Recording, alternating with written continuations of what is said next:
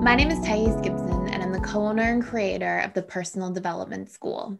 This is your daily breakthrough video. And in this video, I'm going to talk to you a little bit about what the have a good weekend text means, um, or even the, the phrase itself means if it's coming from an anxious, preoccupied person, a dismissive avoidant, a fearful avoidant, and a securely attached person. So, we're going to talk a little bit about this in more detail.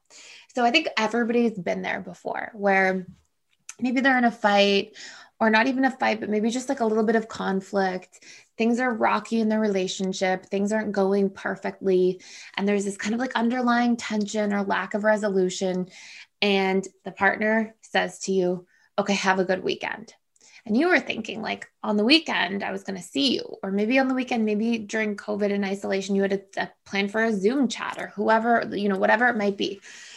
And the person just says it's like Thursday or Friday evening, and they say, Oh, have a good weekend. And you're going, oh my gosh, what does that mean? Well, it means different things from different attachment styles. And it's like the text of like what the person says versus what they mean. And this is not me here encouraging you to mind read because um, that's not a healthy thing to be doing in relationships. If you ever feel confused, the first thing you always want to do is simply ask for clarification. But um, if you're wondering like some of the patterns behind it, I can definitely tell you some of the patterns. So, first and foremost, for the fearful avoidant attachment style individual, when they say have a good weekend, what they usually really mean is I feel upset. I don't want to be vulnerable. I'm pulling back, but what I really want you to do is tell me that you want to see me and reach out to me and make an effort and fight for me to a certain degree. And in a way, it's sort of a test a lot of the time from the fearful avoidant because they're sort of testing to see, like, oh, are you know, do you want to go above, above and beyond for this relationship? Do I trust you not to leave when I push you away? Fearful avoidants do that fairly often. They push away, and part of the time it's because they're really emotionally triggered and charged, and they're trying to push you away as a subconscious strategy to push away the pain and suffering they associate with you, which is really just the fact that the the relationship a lot of the time is a catalyst for bringing up old wounds or unresolved traumas and that's what they're they're dealing with a lot on the inside.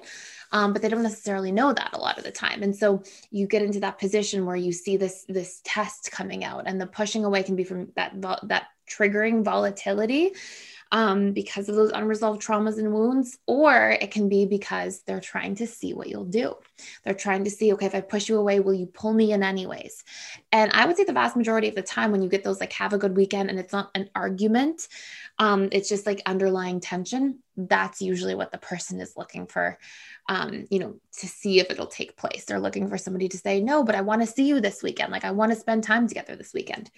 So that's fearful avoidance. Number two, anxious, preoccupied anxious preoccupied if they say have a good weekend they are absolutely they're not even testing they are i mean it is testing still but they are literally like what they actually mean is please validate me please reassure me i'm at this point it, by the time the anxious preoccupied individual gets to the point where they say have a good weekend and they're, they're trying to push back and push you away they're already feeling so fragile and afraid on the inside. And they're really doing this as like a last resort to try to create some kind of stir within you and they're looking for that stir they're looking for some kind of emotional reaction to that as a form as a subconscious strategy for validation for connection for reassurance and so when they're saying that they're really saying I am completely lacking validation and I really need some right now. And I'm hoping to see some kind of emotional response in you because at least that gives me something.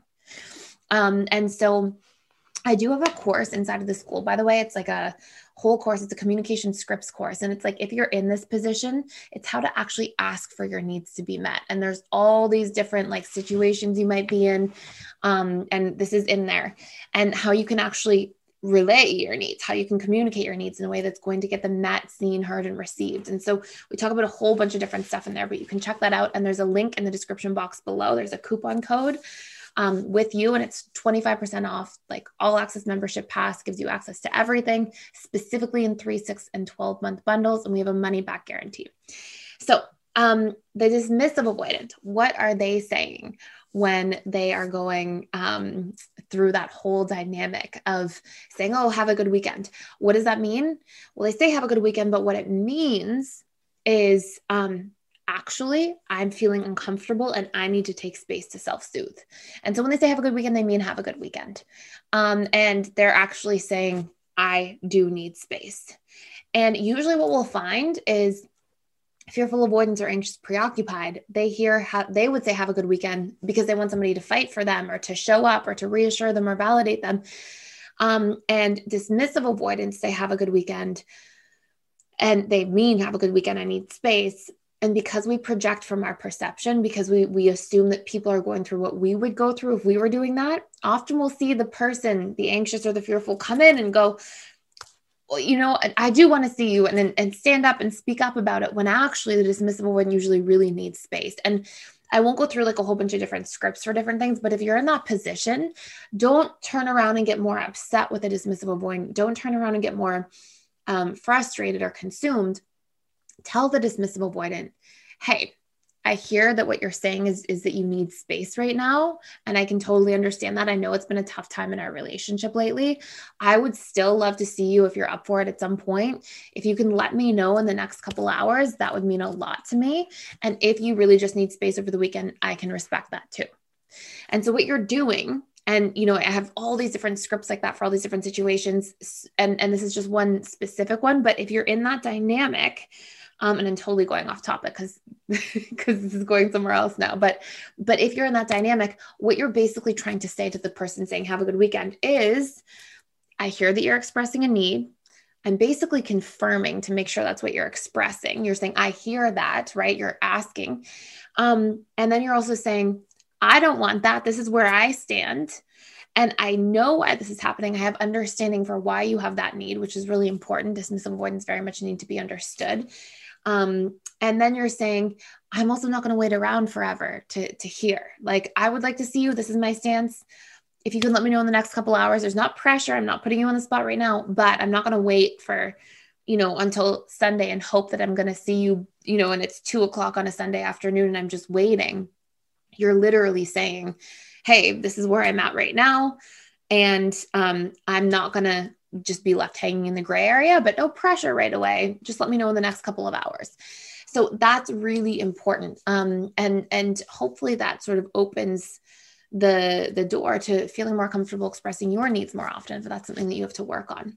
And then lastly the securely attached person when they say have a good weekend what they mean is have a good weekend. Um, and and sometimes that's because a securely attached person if there is a rocky time they can take a step back and think that that's good for the relationship you know okay let's have a weekend apart. Let's reflect. Let's you know take some space. And and the vast majority of the time when they're doing that they're just kind of investigating and sitting with it. That doesn't mean that they're taking space and they're on the way to breaking up or they're on the way for the you know the relationship to end securely attached individuals will just say let's take space for a weekend and work through it. If this has been an ongoing theme where like every weekend there's been take space or you know two out of the last four weekends every month um, this is happening, then you can be alarmed. Then, okay, yeah, this is a pattern. And obviously, the person's really starting to pull back in the relationship. If it's a one time thing, a lot of people will jump to the conclusion that oh, the securely attached person's on the way out the door. But that's not usually what's happening at all. It's usually just actually a point of reflection. Um, so, hopefully, that all makes sense please ask me any questions you have about this in the comments below and I will answer them. Thank you so much for watching, for being here. Please like, share, and subscribe, and I will see you in the next video.